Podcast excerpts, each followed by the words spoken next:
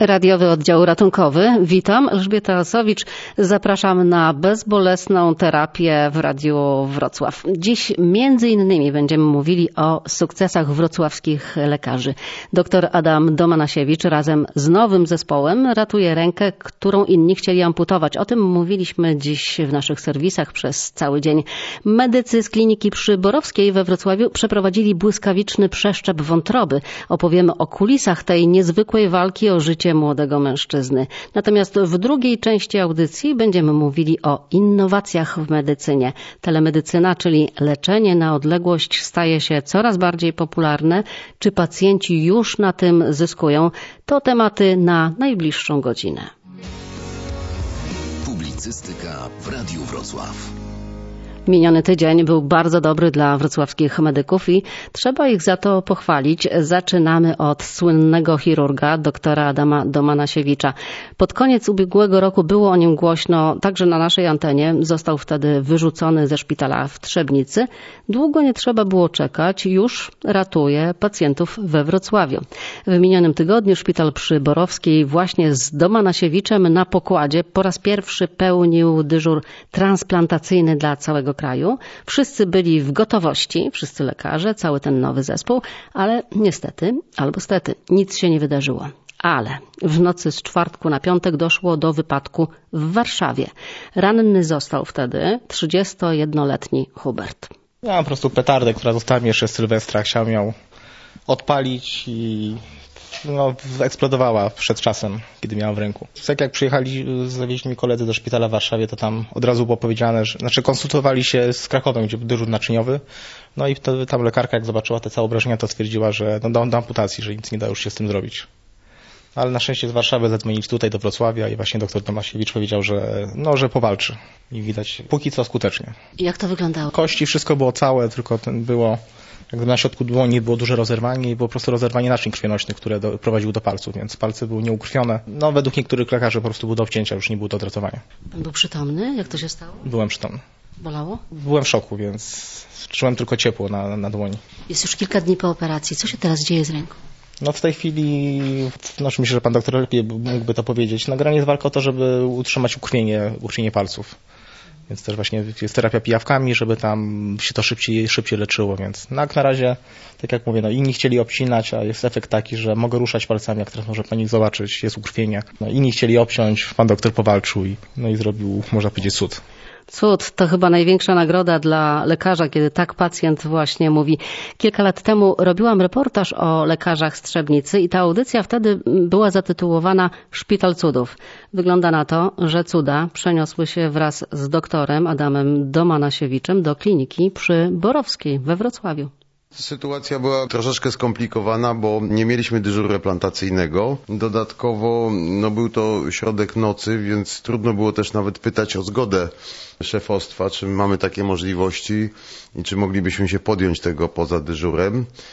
Jeszcze na złość była pogoda nielotna, bo to był Wtedy jakieś opady śniegu były, śmigłowce w nocy na takie odcinki nie latają, więc siła złego. No, zaryzykowałem tutaj tą decyzję. Widziałem te zdjęcia.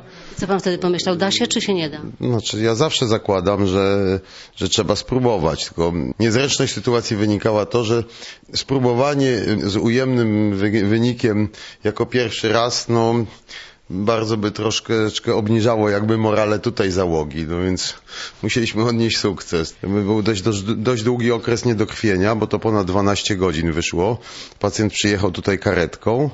No ale okazało się, zresztą ku mojemu bardzo miłemu zaskoczeniu, że mimo, że to jest poza dyżurem replantacyjnym, w trakcie ostrego dyżuru chirurgii urazowej, kiedy blok i anestezjologia jest bardzo obciążona, Udało się to naprawdę bardzo sprawnie zrobić. Jak ta ręka wyglądała, jak pan ją zobaczył? Trudno tak nie opisywać. Y, tak jak przekwitnięty tulipan, prawda? Jak się rozłożą płatki na boki i wszystko wisi jak po urazie wybuchowym. To są rany szarpane, duże ubytki tkankowe i myślę, że to też decydowało o tym, że na podstawie zdjęć aktualnie pełniący dyżur oddział replantacyjny stwierdził, że raczej to jest do amputacji.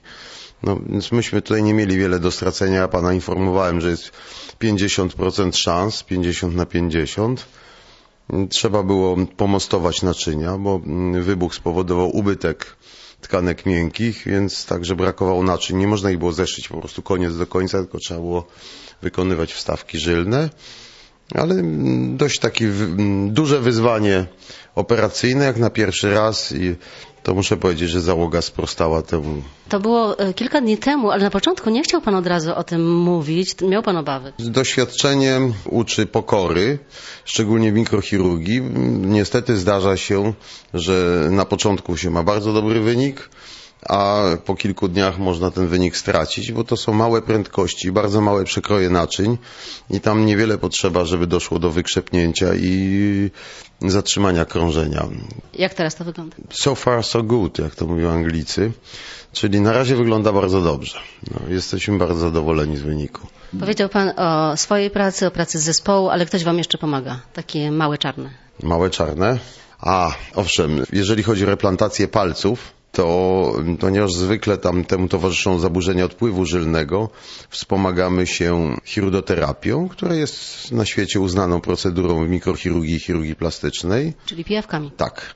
I nasze doświadczenie z mojego poprzedniego ośrodka decyduje o tym, że my w tej chwili wkraczamy profilaktycznie. Nie czekamy, aż pojawią się zaburzenia i wtedy dopiero wchodzimy z pijawkami, tylko po prostu po zakończeniu zabiegu, kiedy istnieje podejrzenie, że może być kłopot w przyszłości, od razu wchodzimy z pijawkami. No i robią swoje. Pomagają nam na pewno. Doktor Domanasiewicz już poza mikrofonem dodaje, że J23 znowu nadaje.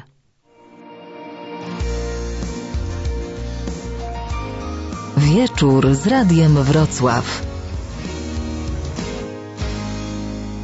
Miniony tydzień zdecydowanie należał do Uniwersyteckiego Szpitala Klinicznego we Wrocławiu, bo druga historia, o której chciałabym dzisiaj opowiedzieć, także zdarzyła się właśnie w szpitalu przy Borowskiej. To była dramatyczna walka o życie, zakończona sukcesem. Transplantolodzy uratowali 24-latka z niewydolną wątrobą. Pacjent trafił do kliniki przy Borowskiej w ciężkim stanie i z każdym dniem było gorzej, opowiada matka chorego Dorota Jastrzębska.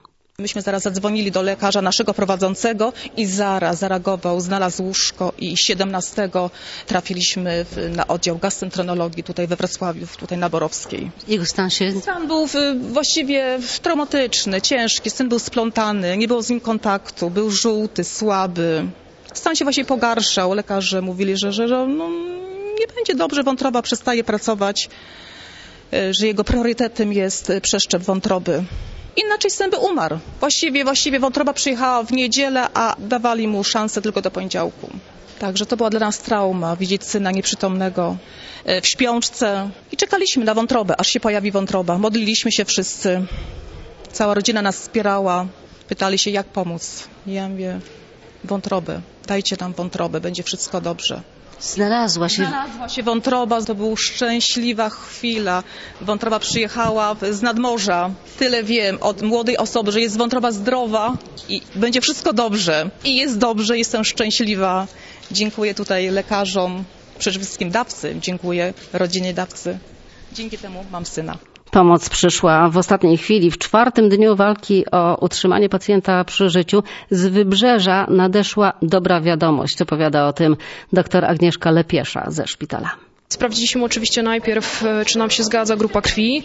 Oczywiście od razu zaakceptowaliśmy tego dawcę, ponieważ odległość była bardzo duża, bo to jest ponad 500 kilometrów. No to wiedzieliśmy, że pojechanie tam samochodem będzie się wiązało z bardzo długim, tak zwanym zimnym czasem niedokrwienia, czyli czasem, jaki jest od pobrania tej wątroby do wszczepienia. Wiemy, że ten czas musi być bardzo krótki, optymalnie gdyby poniżej 8 godzin. No i tutaj olbrzymie podziękowania do polskiego wojska, które użyczyło nam w drodze powrotnej samolot wojskowy i wróciliśmy tym samolotem. Także na kołach pojechaliśmy 6 godzin, natomiast wróciliśmy półtorej godziny. Jeszcze to w ogóle, no tutaj wszystko się po prostu udało. Wiadomo, kim był dawca? Znaczy my nie możemy udzielać takich informacji, natomiast możemy powiedzieć tyle, że na pewno był to bardzo dobry dawca. To był da tak zwany dawca wielonarządowy, było od niego również pobrane serce, właśnie wątroba, nerki. Także tutaj olbrzymie podziękowanie dla rodziny tego dawcy i olbrzymie podziękowanie też dla pracy koordynatora szpitalnego, bo to jest naprawdę ciężka praca, a bez tego nie byłoby dzisiaj całego tego sukcesu. Sukcesu. Ta wątroba e, znalazła się dla niego w ostatniej chwili. On by nie dożył kolejnych 24 godzin. Także tak naprawdę już wydawało nam się w sobotę, że jeżeli w sobotę nie będzie tej wątroby, to, to że się nie uda. No jakimś cudem naszym anestezjologom na udało się chłopca utrzymać, ale to naprawdę była niesamowita praca z ich strony.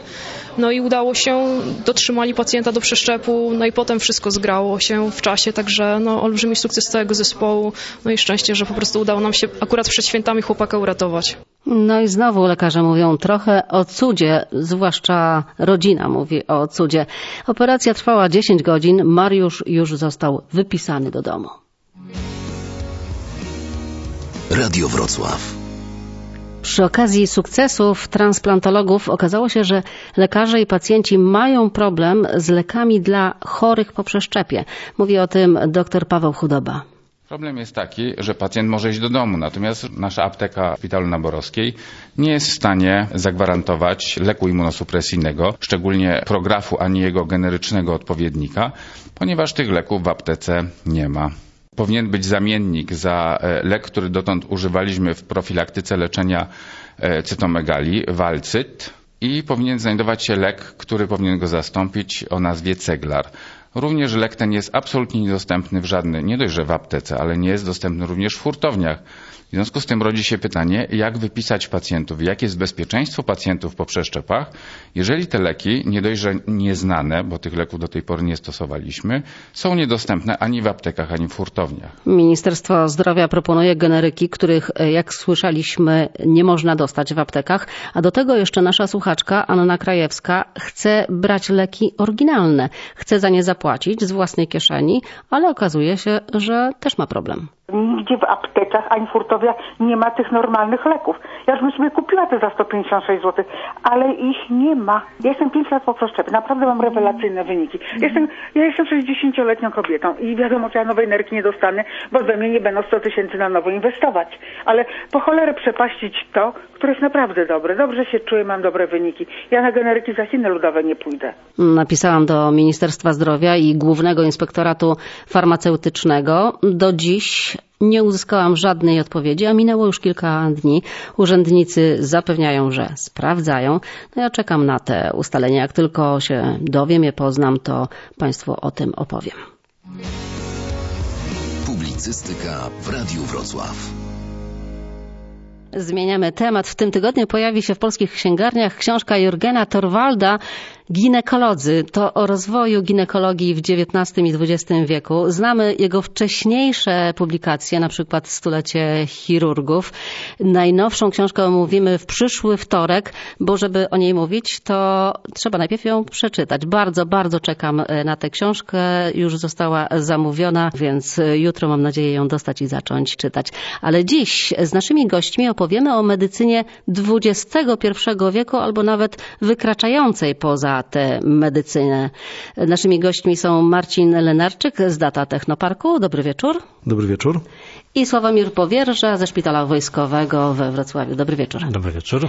Na początek telemedycyna. Ona miała początek w latach 60. Pierwsi byli Amerykanie, ale też do polskich szpitali wkracza telemedycyna. Czy korzystają z niej już pacjenci?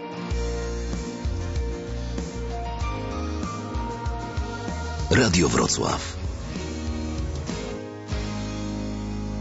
Wszyscy pacjenci szpitala przy Wajgla we Wrocławiu dostają elektroniczne opaski. Czy pan miał robione u nas EKG? Jeszcze dzisiaj będę miał robione. Tak, no to właśnie zobaczymy, zapamiętamy numer, zobaczymy, czy pana znajdziemy w tej bazie. Loguję się do systemu, gdzie są zebrane te dane. Możemy przejrzeć, jaki był wynik tego badania, jakie tętno pacjent osiągnął, czy wynik jest dodatni, czy ujemny. Jak mówi dr Sławomir Powierża, szpital korzysta też z tele-EKG. Ratownicy już z karetki przysyłają dane. Pacjenci nie muszą przyjeżdżać do szpitala po wyniki badań. Można je sprawdzić w sieci. Jest to dużo wygodniejsze. Dostałam hasło, login, mogłam się zarejestrować, wejść na stronę. Marcin Lenarczyk z wrocławskiego Data Technoparku mówi, że właściciel budowanego przy dyrekcyjnej domu opieki nad osobami starszymi interesuje się zastosowaniem zastosowaniem telefonów do monitorowania zdrowia pacjentów online. Już w tej chwili istnieją takie aplikacje, które pozwalają zorientować się, czy pacjent jest aktywny, to znaczy czy chodzi, czy się nie przewrócił, czy coś mu nie dolega. Szpital Przyborowskiej testuje telefony z aplikacją do monitorowania kobiet w zagrożonej ciąży, mówi profesor Mariusz Zimmer. Przykleja się kilka czujników na brzuchu, pacjentka nosi ze sobą taki telefon komórkowy, przy pasku przypięty, może normalnie wszystko robić, funkcjonować, a my drogą tą telemetryczną mamy w swoim ośrodku możliwość pilnowania i analizy parametrów życiowych na swoich monitorach w odległości na końcu świata. Pacjenci szpitala wojskowego, chorzy na serce, testują w domu inteligentne koszulki. Wygląda jak koszulka fitness i w ramach tej koszulki są od wewnątrz e, takie miejsca, które działają jak e, elektrody. To się delikatnie podżelowuje i z taką koszulką można spokojnie chodzić e, miesiąc i rejestracja następuje i online i offline. Telemedycyna to także możliwość zdalnego operowania i to już nie jest science fiction. Na świecie takie rzeczy już się robi. Wrocław też może, bo ma do tego robota Da Vinci. Ten operator może siedzieć w Paryżu, w Nowym Jorku lub gdzieśkolwiek indziej bo robot jest sterowany z konsoli. A gdzie jest konsola, nie ma znaczenia. W studiu informatyk Marcin Lenarczyk i lekarz Sławomir Powierża. Wydawać by się mogło jeszcze kilka lat temu, że ta telemedycyna, leczenie na odległość to jakaś daleka przyszłość. To już wydaje się, że jest. Rzeczywiście to już funkcjonuje z tym, że moim zdaniem bardziej, przynajmniej w kardiologii, w zakresie diagnostyki, ta diagnostyka dotyczy głównie e, zaburzeń rytmu. E, są też próby diagnozowania ostrych zespołów wieńcowych. W naszym szpitalu realizacja tej teleelektrokardiologii jakby zasadza się na trzech takich e, działach. Jeden to jest zbieranie bardzo precyzyjnych danych elektrokardiograficznych od pacjentów, którzy są hospitalizowani i to właściwie docelowo nie będzie miało większego znaczenia na którym oddziale. Druga rzecz to jest diagnozowanie i sprawdzanie implantowanych urządzeń, czyli stymulatorów i kardiowerterów na odległość. I wreszcie trzecia, jak gdyby podgrupa i podpopulacja to są pacjenci, którzy nie są hospitalizowani, nie mają implantowanych urządzeń, a jednak takiej bardzo precyzyjnej diagnostyki potrzebują. Pamiętam, jak wchodził w życie taki projekt, y, który realizowało pogotowie, że właśnie już w pogotowiu podłącza się pacjenta i te dane idą do szpitala. To już działa? Znaczy, to działa z pewnymi problemami, przy czym problemy nie są bynajmniej natury technologicznej, bo technologia jest znana od bardzo dawna. Tu są raczej problemy takie mentalnościowe i organizacyjne. One mniej więcej sprowadzają się do tego, że nie zawsze to EKG przesyłane jest y, adekwatne do sytuacji. Czasami y, służy ona jakby do asekuracji asekuracji zespołów e, ratowników. Poza tym w tej chwili to EKG jest przesyłane tylko do jednego komputera w naszej klinice, co przy dosyć dużym e, ośrodku, jaki mamy, powoduje, że lekarz zaangażowany w różne rzeczy musi się dosyć długo przemieszczać. Wobec tego informatyka zapytam, bo możliwości są. Możliwości są, e, jest technologia, tak jak pan doktor powiedział, w dużej mierze problem problemy są problemami organizacyjnymi. To jest nowe podejście do medycyny, to jest nowe spojrzenie na medycynę, to jest wreszcie kwestia zaufania zarówno jednej, jak i drugiej strony, czy partnerzy w całej tej operacji mogą sobie zaufać, czy ten zespół ratowniczy, o którym mówił pan doktor, jest na tyle wyedukowany, że wie po co to wysyła i dla kogo to wysyła. I czy ktoś to odbierze. I czy ktoś to odbierze. To są właśnie problemy przede wszystkim organizacyjne, które wykraczają poza temat, o którym my tutaj mówimy. Technologia jest znana, wszystko jest znane, tylko niestety organizacja pracy jeszcze tutaj bardzo dużo kuleje. To znaczy, że szpitale powinny jeszcze bardziej się zinformatyzować albo też zatrudnić więcej osób, na przykład, które by obsługiwały te dane, które spływają? Znaczy nie w tym leży problem. Problemy są jednak dużo bardziej skomplikowane. Ja bym tu poruszył aspekt, e, taki wielostronny aspekt prawny. Chodzi o to, że to są dane bardzo wrażliwe, przesyłane na odległość i przecież dużo się mówi o różnych włamaniach do sieci, to nawet poważnych agencji rządowych na świecie, więc przejęcie takich danych przez kogoś niepowołanego e, mogłoby się skończyć dla pacjenta bardzo niedobrze. Ale też niedobrze się skończy, jeśli te dane szybko nie dotrą do szpitala, a to jest idealna sytuacja, kiedy w karetce jest e, pacjent, informacje o tym, jak on się czuje, docierają natychmiast do szpitala i zanim jeszcze przyjedzie, to ten zespół już rzeczywiście wie, z czym ma do czynienia technicznie jest to możliwe. Znaczy tutaj akurat y, na pewno można to poprawiać, natomiast trzeba powiedzieć sobie jasno, może nie jest to specjalnie popularna wiedza, że akurat jeśli chodzi o system dyżurów zawołowych, to system, który funkcjonuje w Polsce jest jednym z najlepszych w Europie, a może i na świecie. To jest związane z wielkimi kosztami i tutaj Na pewno można ciągle poprawiać, wszystko można ciągle poprawiać, natomiast nie widzę tutaj problemu wielkiego w zatrudnianiu kolejnych osób, bo nie o to w tym wszystkim tak naprawdę chodzi. Kardiologia była pierwsza? Tak, dlatego że w kardiologii przesyłamy w miarę uporządkowane pliki i tego nie jest dużo. Informacja przesyłana, ta diagnostyczna, kardiologiczna ma niewielką pojemność. Natomiast problemem bardzo poważnym to jest problem innych dziedzin, tak jak na przykład telemedycyna w teleradiologii, jak operowanie na odległość, gdzie strumienie danych są bardzo duże i trzeba mieć bardzo dobre dojście do, do dostęp do internetu, żeby można było te dane przesyłać. Zatrzymajmy się na chwilę przy teleradiologii właśnie, bo pamiętam też jeszcze kilka lat temu, jak to było jako rewolucja wielka zapowiadane, że zdjęcie wykonane w Koszalinie, Szczecinie czy Bielsku Białej może oglądać radiolog we Wrocławiu. Tych radiologów wiemy, że jest mało, za mało, więc nie wszędzie muszą dyżurować. I czy rzeczywiście to już weszło do szpitali? Czy to już działa? Tak, teleradiologia działa, nie wiem czy we wszystkich szpitalach, ale na pewno działa w, szpitalu wojskowym i wydaje mi się, że ona nawet wystartowała u nas szybciej niż telekardiologia. I oczywiście ta możliwość, że radiolog z Koszarina ogląda badania z Wrocławia brzmi bardzo fajnie, natomiast trzeba sobie uświadomić, że to niesie ze sobą pewne zagrożenia.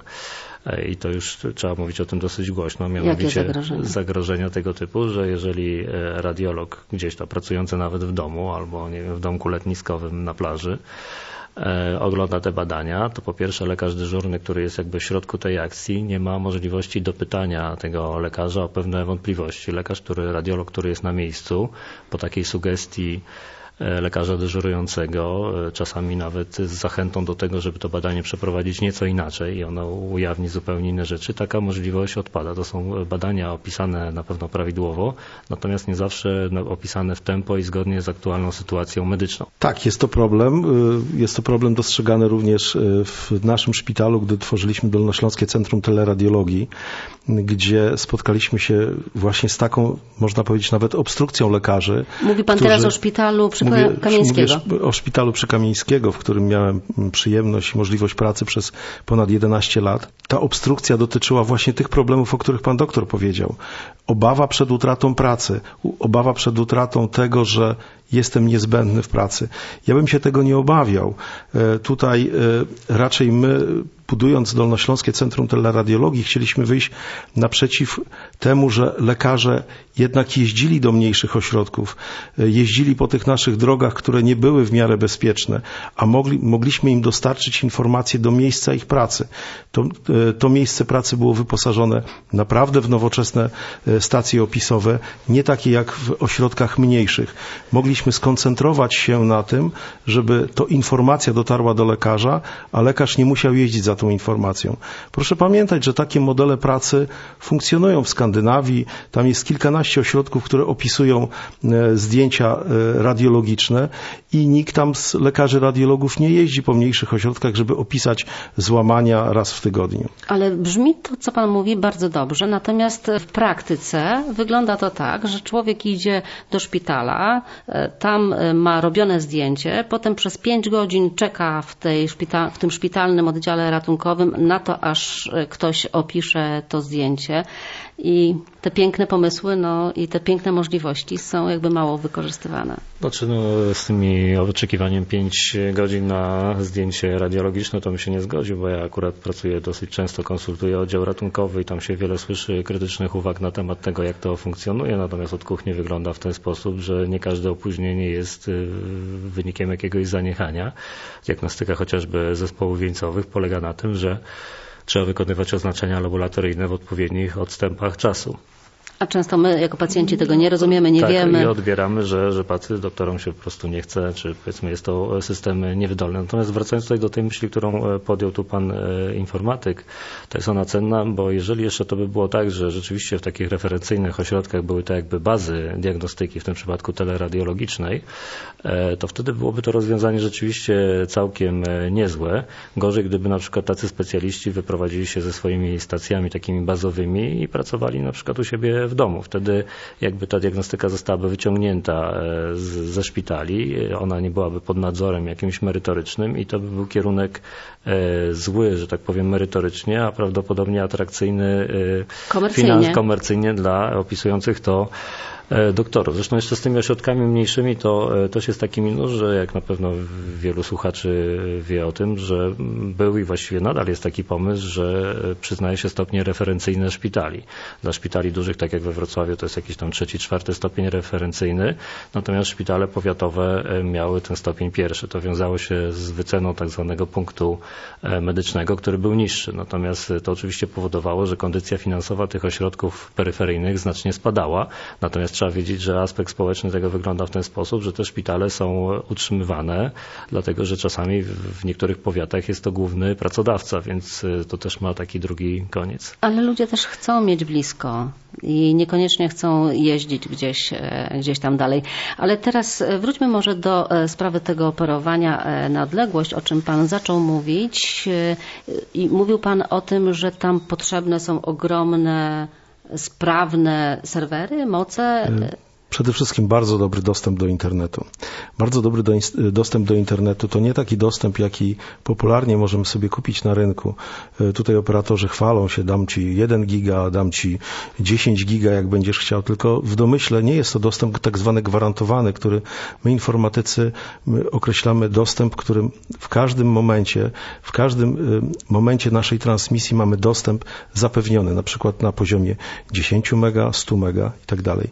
Takie dostępy dostępy, o których mówią operatorzy, czyli te bardzo popularne, są to dostępy współdzielone przez N użytkowników i nagle się okaże, że przy dostępie jednego, jednego giga na tym samym łączu jest tysiąc lub więcej użytkowników i kto, mówiąc brzydko, dorwie się do tego łącza, to wtedy ma dostęp. My oferujemy jako firma Data Technopark łącza gwarantowane, łącza, które w całym swoim e, czasie trwania mają określoną przepustowość, z którą się umawiamy z klientem i wtedy mamy pewność, że te łącza po pierwsze nie zostaną zerwane, nie zostaną podsłuchane i nie zostanie na nich dokonany jakikolwiek atak, atak hakerski, o którym mówił pan doktor.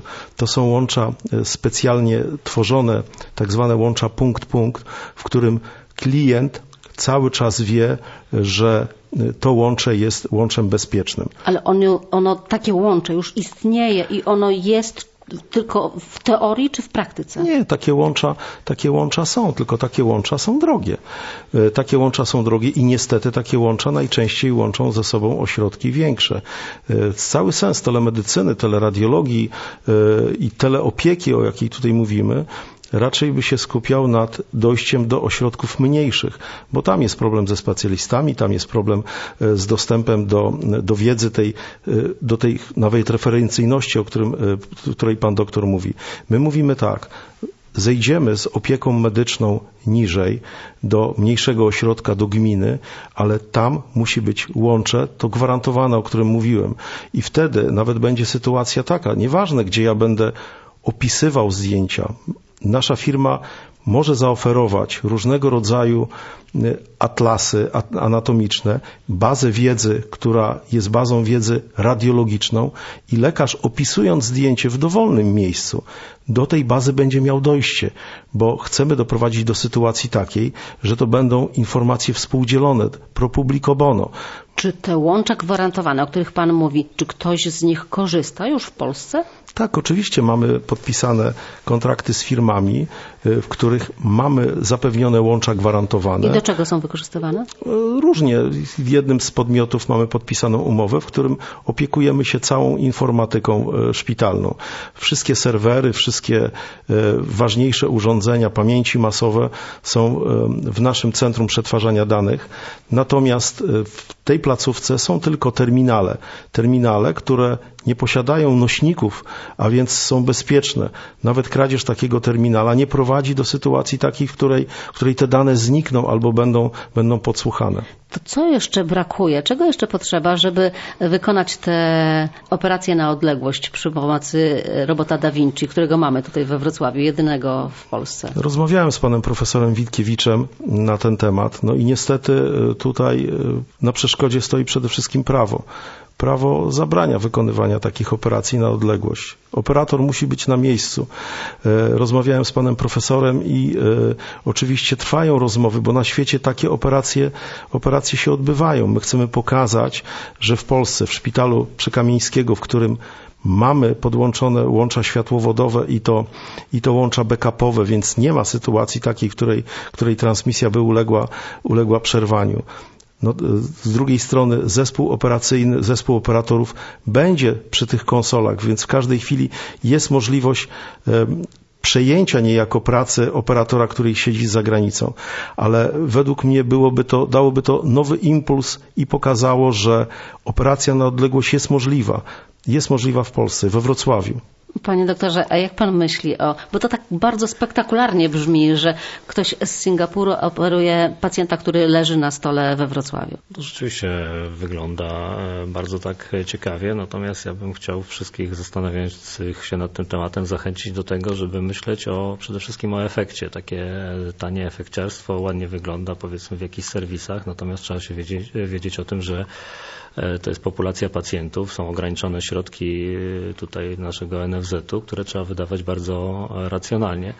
E, pan tutaj poruszył bardzo ciekawy wątek kwestii odpowiedzialności prawnej przy wykonywaniu operacji. To jest tak jakby najwyższy stopień interwencji medycznej, kiedy wykonuje się jakiś tam zabieg. E, natomiast to nawet na poziomie diagnostyki, tak chociażby jak kardiologicznej, to się z wielką przeszkodą i to bynajmniej nie jest jakieś zaniedbanie ze strony polskich władz, że regulacji prawnych nie ma, tylko tak naprawdę regulacji prawnych odnośnie telemedycyny nie ma w całej Europie. Ja może podam przykład. E, rysuje się na bardzo bliskim horyzoncie możliwość kontroli kardiowerterów. To są urządzenia wszczepialne przerywające groźne dla życia arytmie u pacjentów na odległość. I widziałam to właśnie już jest e, stosowane czy testowane właśnie w szpitalu wojskowym we Wrocławiu. Tak, tak. Mieliśmy kilka takich projektów pilotażowych. W ostatnich miesiącach miało to ruszyć w ramach większej całości. To miał być program ministerialny, zresztą wspierany przez byłego ministra e, Zembale, no też kardiochirurga, czyli działającego w tym obszarze kardiologiczno-kardiochirurgicznym.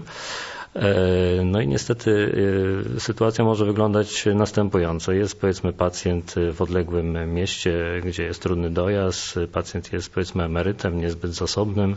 Dla niego wyprawa powiedzmy do Wrocławia 200 kilometrów jest wielkim przedsięwzięciem. Musi się zwolnić córka czy, czy jakiś tam zięć z pracy, żeby odwieźć, więc załatwienie tej kontroli na odległość jest niezwykle atrakcyjne. Co więcej, sprawdzanie urządzeń na odległość udowodniono, że jest dużo skuteczniejsza, jeśli jeśli chodzi o zapobieganie nagłym zgonom. Było takie badanie, gdzie udowodniono nawet 50% redukcję zgonów u takich pacjentów. To badanie jest bardzo krytykowane ze względów metodycznych, ale też również z tego względu, że akurat kimś, kto to badanie sponsorował, była firma, która taki sprzęt dostarcza, więc tu były pewne obawy o jakąś niezawisłość. Ja akurat jestem w grupie osób, które w te wyniki wierzy, wierzy z tego względu, że cała sytuacja i całe przedsięwzięcie nieco przypomina taki film, e, o ile dobrze pamiętam tytuł, raport mniejszości, gdzie przewidywano, że ktoś ma zamiar popełnić przestępstwo. To tak po, po, przypomina to nieco taką sytuację, że jeszcze pacjent nie wie, że zachoruje, tym bardziej nie wie o tym jego lekarz, a lekarze gdzieś w odległym miejscu już wiedzą, że zbliża się do pacjenta pewne mm, e, nieszczęście. E, I, i rzeczywiście można osiągnąć tu dużą redukcję, natomiast to, że, pacjent, że lekarz pacjenta ogląda, osłuchuje, to są takie mało atrakcyjne e, metody diagnostyczne, które trącą troszkę XIX wiekiem, a nie XXI, o którym rozmawiamy, ale to wszystko ma sens i dopiero zebranie tych wszystkich danych e, tworzy jakiś, e, jakąś całość na temat pacjenta i opieranie się tylko i wyłącznie na badaniach dodatkowych jest błędem. Ja nie studiowałem jakoś bardzo dawno temu, ale sam pamiętam, że no, niektórzy z wykładowców uważali, że im lekarz robi więcej badań dodatkowych, tym tak de facto jest słabszym lekarzem. No jest w tym pewne nadużycie, ale przemyca się w tym pewna taka uniwersalna myśl. Rzeczywiście jest tak, że powtarza się taki problem, że techniczne możliwości przesyłania informacji o stanie zdrowia istnieją, tylko problemem ciągle jest odbieranie tych sygnałów, bo na przykład prywatne ośrodki dużo częściej już zaczynają wykorzystywać, na przykład w opiece nad osobami starszymi. Takie właśnie czujniki, nie wiem jak to ma wyglądać, które mówią, czy ta osoba leży, stoi, czy się na przykład przewróciła, czy się nie porusza od dłuższego e, czasu i taki sygnał idzie do bazy. Tak, tylko musimy pamiętać e, o tym, że to, o czym przed chwilą powiedział pan doktor, to jest wspomaganie leczenia, wspomaganie procesu diagnostycznego, a nie cały proces diagnostyczny. Ale nikt nie mówi, żeby zastąpić. My mówimy, my mówimy tutaj o sytuacji takiej, w której otrzymujemy informację wcześniej, niż moglibyśmy ją dostać w sposób standardowy. Mając y, rodziców wiekowych, sądzę, że każdy chciałby wiedzieć, czy jaki jest dobrostan w tym momencie matki, ojca, czy wszystko, teściowej, czy wszystko jest z nimi w porządku. E, to nie jest oczywiście coś, co zapewni nam wizytę, kontakt, rozmowę i tak dalej. Czy zastąpi? Ale, ale, ale jest jakąś taką namiastką tej, tego, tego kontaktu, w którym tym zwariowanym świecie no, chcielibyśmy wszyscy mieć. Ja się tutaj w pełni zgadzam, że e, diagnostyka tylko w jednym kierunku jest ułomna. Sam z wykształcenia, będąc holistykiem, patrzę całościowo na problemy i staram się patrzeć nie tylko na, na to, że pacjent będzie miał lepszy dostęp do, e, do e, lekarza, ale też czy lekarz będzie wiedział to o pacjencie, co chciałby wiedzieć. Często spojrzenie w oczy da więcej niż e, te bezduszne cyferki, o których, o których tutaj mówimy. Ale odeszliśmy troszkę od tej, tego operowania na odległość, bo pan, panie doktorze, w końcu nie odpowiedział na pytanie, czy pan jest zwolennikiem tego rozwiązania, żeby właśnie gdzieś tam w przyszłości, może nawet niedalekiej, właśnie tak się działo. Przepraszam, ale pan, pan doktor dokładnie powiedział, że jest to gadżeciarstwo i ja tutaj mogę się zgodzić, że taka pierwsza operacja rzeczywiście byłaby gadżeciarska, tylko proszę pamiętać, że robot Da Vinci powstał na potrzeby armii amerykańskiej, gdzie armia amerykańska planowała różnego rodzaju zaangażowanie na świecie, a jak sam pan doskonale wie, pracując w szpitalu wojskowym, lekarzy wojskowych jako takich to my już nie mamy.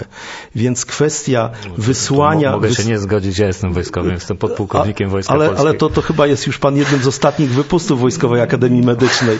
To widzę, że spotkało się tutaj dwóch wojskowych byłych, bo ja jestem tylko majorem, także... E, ale, ale wracając, do, wracając do tematu, my mówimy o sytuacji takiej, w której jest to, jest to potrzeba, która nie może być w inny sposób zaspokojona. Natomiast próby należy dokonywać, żeby wiedzieć, że co potrzeba organizacyjnie, co potrzeba technicznie, żeby coś takiego zrobić. Y, ostatecznie robot Da Vinci nie wszedł na, do, do, do armii amerykańskiej właśnie ze względu na zaburzenia transmisji i tak dalej, i tak dalej. Technologiczne rzeczy, o których, o których nie chciałbym tutaj to, mówić. To panowie, jeszcze na koniec, y, co przed nami? Co nas y, może zaskoczyć? Czy będzie tak, że połkniemy na przykład jakąś kapsułkę, która powie, w jakim jesteśmy stanie zdrowia? Czy coś nam grozi? Może troszkę Panią rozczaruję, bo taka kapsułka już istnieje, przynajmniej do e, badania na przykład temperatury wewnętrznej. To e, Pan zaczął poruszać troszeczkę ten temat, czyli monitorowanie pacjentów, którzy są w szczególnie niekorzystnych okolicznościach, jak na przykład wojskowi, ale to może też dotyczyć strażaków, górników i w naszym chociażby KGHM-ie takie kapsułki są stosowane od dawna. One co prawda dają tylko wiedzę na temat temperatury wewnętrznej, czasami ewentualnie tętna, ale już próby w tą stronę są. Natomiast czego ja bym się chciał spodziewać w dziedzinie telemedycyny. Ja może do tej pory brzmiałem jakoś tak dosyć pesymistycznie, ja bym to określił raczej jako powściągliwość. To, czego bym sobie życzył, to uregulowań prawnych, jakie jest miejsce konsultacji takiej telemedycznej w prawie medycznym. Akurat tak się składa, że od czasu do czasu mam no, wątpliwą przyjemność uczestniczyć w posiedzeniach sądu lekarskiego, gdzie na tapecie są e, błędy. No, czasami zdarzają się błędy ewidentne, czasami jest to efekt jakichś takich e, nadmiernych roszczeń i oczekiwań pacjentów i jakieś takie miarodajna ocena ewentualnych błędów tej, tej telemedycyny, z którą trzeba już po prostu się liczyć e, już wcześniej. Jak ocenić po prostu postępowanie lekarza, który miał takie szczątkowe i ograniczony dostęp do pacjenta. E, no wydaje mi się, że na pewno rozwiązaniem będzie to, o czym Pan mówił, że wszystkie te gadżety będą wspomagały chociażby lekarzy rodzinnych w bardzo małych ośrodkach i wtedy taki lekarz kontaktując się z centralą, chociażby odnośnie tych kardiowerterów czy radiologii, będzie tak wsparty, że będzie czuł się absolutnie pewnie i większość tej diagnostyki będzie mógł załatwiać na miejscu. Także jeszcze raz, najważniejsze to są kwestie organizacyjne, prawne, a nie technologiczne, bo technologia, mam wrażenie, naszą organizację i prawo wyprzedza jakieś 30-40 lat. Chciałabym podać, chciałabym podać kilka przykładów e, wynalazków wrocławskich naukowców i tak mamy na przykład plasterki życia, tak to nazwałam w skrócie. Wystarczy przykleić na czoło i poczekać 5 sekund, a ratownicy będą już wiedzieli, kto z poszkodowanych a jest ich powiedzmy na polu e, wielu, potrzebuje pilnej pomocy, a kto może poczekać? O tym wynalazku mówi Radosław Nowosielski. Jest stworzony w formie jednorazowego plastra, który nakleja się na czoło poszkodowanych osób. Ratownik na początku nakleja taki plaster, następnie wyciąga małe y, urządzenie, które już jest jednostką główną, y, która tak naprawdę przetwarza wszystkie dane pacjenta. Na koniec zaświeca się po prostu odpowiedni kolor diody. Taki plasterek może się przydać panu jako lekarzowi? No, znaczy, mm, szczerze powiedziawszy, niespecjalnie. E, mamy taką dużą diagnostykę. Zresztą trudno sobie wyobrazić jakby zastosowanie plasterka e, w kardiologii. Są co prawda możliwości monitorowania takim dużym plastrem, który nakleja się na klatkę piersiową, zbiera się ruchy klatki piersiowej, saturację, tętno, czasami nawet linię EKG. E, także powiedzmy jakiś taki pojedynczy, może w medycynie katastrof być może. Panie Marcinie, pan widział właśnie tych twórców? Tak, widziałem i tutaj zgadzam się z panem doktorem. Wszystko w zależności od miejsca. Tutaj mówimy o sytuacjach e, nagłych, wypadków, wypadków komunikacyjnych, tragedii itd., tak itd., tak gdzie na miejscu nie ma możliwości skorzystania z, tej, z tego zasobu wiedzy. Jeżeli jesteśmy na miejscu wypadku i jesteśmy w stanie e, oznaczyć pięciu, sześciu, dziesięciu pacjentów, to musimy w pewnym momencie, a mamy ograniczone zasoby, to musimy wiedzieć, wiedzieć, kim się w danym momencie zajmować. Pan doktor, będąc w szpitalu, ma całą gamę e, e, możliwości diagnostycznych i nie musi się tego, tym posiłkować. Tak samo dotyczy to wszelkich rozwiązań, o których tutaj mówimy. Wszystko zależy od czasu, miejsca, potrzeb i możliwości. To jeszcze jeden przykład. Taki program też z Wrocławia, Dr Medi, podbija Amerykę w tej chwili i o tym jak działa mówi Piotr Orzechowski. Ten system potrafi rozumieć objawy pacjenta, czynniki ryzyka i na tej podstawie zadaje dodatkowe pytania. Więc kiedy idziemy do lekarza, już możemy mieć wstępnie zebrany wywiad. W ten sposób lekarz może zaoszczędzić troszeczkę czasu, a pacjent jest też lepiej wyedukowany na temat swoich problemów zdrowotnych. Na stronie internetowej drmedi.pl wchodzi się, tam się rejestruje, podaje się swoje objawy. Ten wirtualny doktor pyta i kolejne pytania zadaje w zależności od naszych odpowiedzi i stawia diagnozę. Przydatne? Bałbym się tego. Bałbym się tego tak samo jak i boję się doktora Google. E, mimo tego, że e, mam wrażenie, że jestem wyedukowanym człowiekiem, to jest pewna bariera skorzystania z nowinek technologicznych. Nie chciałbym być mądrzejszy od e, ludzi, którzy poświęcają swój cenny czas, 6 lat studiów, 10 lat specjalizacji, po to, żeby mądrzyć się, jak to należy lepiej zrobić. Daleki jestem od tego. Panu się podoba ten pomysł? Pomysł y, bardzo ciekawie był przez, przedstawiony tutaj przez y, pana doktora z tego względu, że mówił o tym, że właśnie ma być to narzędzie wspomagające i jako takie narzędzie edukacyjne i powiedzmy jakby uświadamiające pacjentowi, na jakie rzeczy powinien zwracać uwagę w swoich dolegliwościach, y, myślę, że jakieś znaczenie ma. Jako pomocnicza rzecz na pewno, natomiast też bym się obawiał, tak jak tutaj pan, że niektórzy na, na tej diagnostyce właśnie takiej jakiejś gadżeciarskiej by poprzestali, a to mogłoby się skończyć wielkim nieszczęściem To jeszcze jeden pomysł z wrocławskiego podwórka. Kontrola w domu 24 godziny na dobę. Wrocławskie badaczki związane z Politechniką i z Uniwersytetem Medycznym opracowały urządzenie do zdalnego monitorowania kobiet w ciąży. O tym prototypie mówi Patrycja Wizińska-Socha. Może znajdować się w dowolnym miejscu, gdzie jest odpowiedni zasięg sieci bezprzewodowej. Po to, aby wykonać takie badanie, ono trwa około 30 minut. Po tym czasie jest wysyłane do centrum monitoringu, gdzie wyspecjalizowany personel medyczny na bieżąco analizuje zapisy. Autorki zapraszają kobiety w ciąży do bezpłatnego testowania tego urządzenia. Ono w połowie roku mniej więcej ma wejść na rynek. Panie doktorze, jesteście zasypywani różnego rodzaju propozycjami? Testowania nowych urządzeń? E, tak, to właściwie nie ma tygodnia, żeby ktoś nie przychodził z jakąś nową e, technologią telemedyczną. To dotyczy właśnie zwłaszcza teleelektrokardiologii, nie tylko tych koszulek, o których wcześniej była mowa, ale inteligentnych koszulek, różnych e, typów, na przykład e, holterów, które mogą być jakby skojarzone z takim telemonitoringiem wewnątrzszpitalnym. Także to są rzeczy niezwykle atrakcyjne, ale zawsze takie rozmowy no, sprowadzają się do tego, że no, trzeba bardzo pilnować tutaj pieniędzy, które są do przeznaczenia i te metody no nie, nie tylko muszą być fajne, ale muszą się przekładać na konkretny efekt.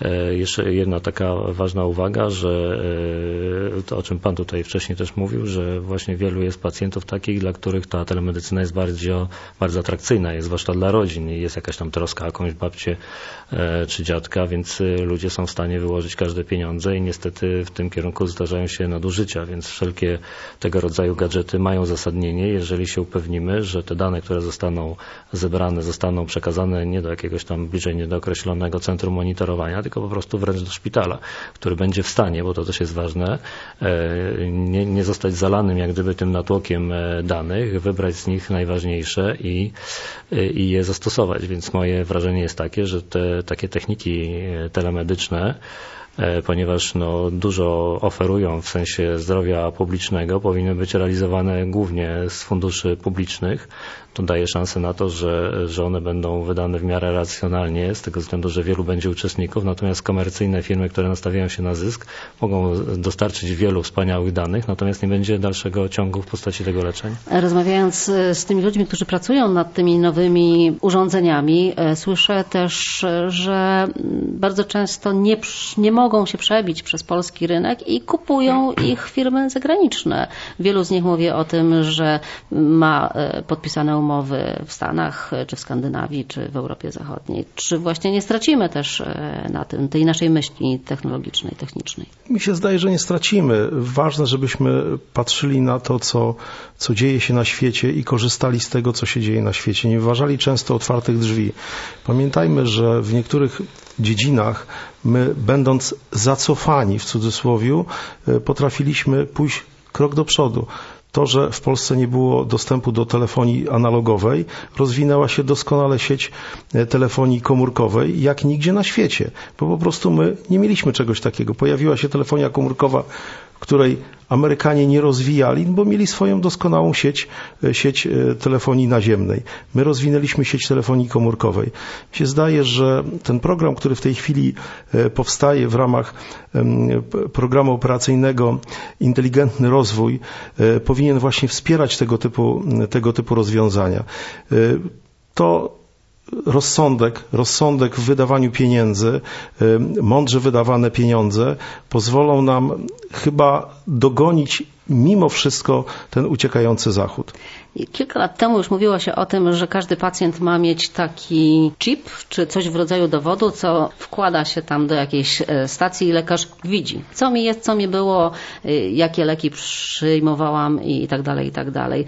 Genialne rozwiązanie, które ciągle nie możemy się doczekać, żeby ono było w praktyce realizowane. Co stoi na przeszkodzie? To bardziej chyba chodzi o kartę elektroniczną pacjenta. Znakowanie pacjentów chipami się bardzo źle kojarzy. ja nie, nie mam na myśli wszczepiania tego, tylko coś w rodzaju dowodu, coś takiego, tak, tak, co... Dowód i taka karta elektroniczna byłaby bardzo dobrym pomysłem i to akurat wydaje mi się, że byłyby środki bardzo dobrze wydane, ponieważ no niestety w tej chwili dokumenty medyczne pacjentów krążą w postaci papierowej. One często ulegają zniszczeniu i często bywa tak, że pacjent dwa lata wcześniej ma przeprowadzoną kosztowną diagnostykę, której no nie pamięta o co tam w niej chodziło, trudno mieć do niego pretensje. Później Gubi się to, te dokumenty. Później się to wszystko powtarza od nowa, stwierdza się to samo co jakiś czas temu i pieniądze publiczne kolejny raz bez sensu się wydaje. Taka karta elektroniczna, ja do tego pomysłu jestem bardzo dobrze przywiązany, bardzo dobrze nastawiony.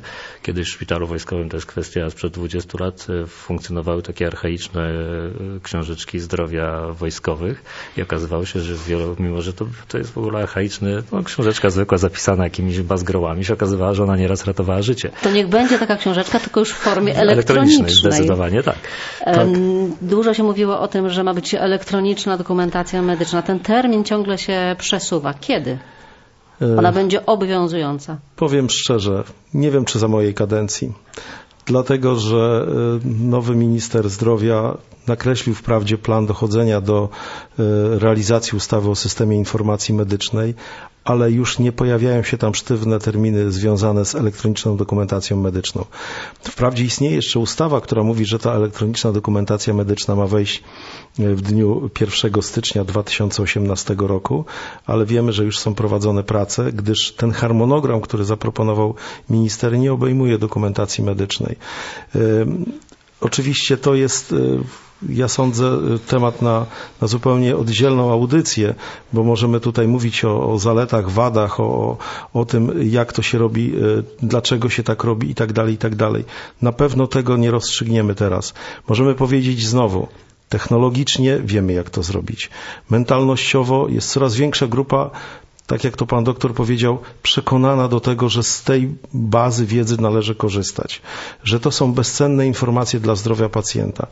Niestety jest też, i tutaj z przykrością muszę powiedzieć, grupa oponentów, która zawsze będzie znajdowała te złe rzeczy z dokumentacji medycznej i tej elektronicznej dokumentacji medycznej, wskazując na ataki hakerskie, na włamania do sieci i tak dalej, i tak. Ja nie chcę tego rozwijać, bo tak jak powiedziałem, to jest temat na zupełnie inną audycję. Być może jak spotkamy się za rok, znowu zaskoczą nas jakieś nowinki technologiczne w medycynie, będziemy mogli o nich opowiadać. Z pewnością będzie o czym mówić, bo nie ma miesiąca, żeby nie pojawiały się nowe. Bardzo dziękuję panom za wizytę w studio. Naszymi gośćmi byli pan Marcin Lenarczyk z Data Dziękuję Technoparku bardzo. i Sławomir Powierża ze Szpitala Wojskowego Dziękuję bardzo. Wieczór z Radiem Wrocław. Na dziś to już wszystko. Na Państwa uwagi i tematy czekam pod adresem zdrowie. Do usłyszenia we wtorek 19 stycznia.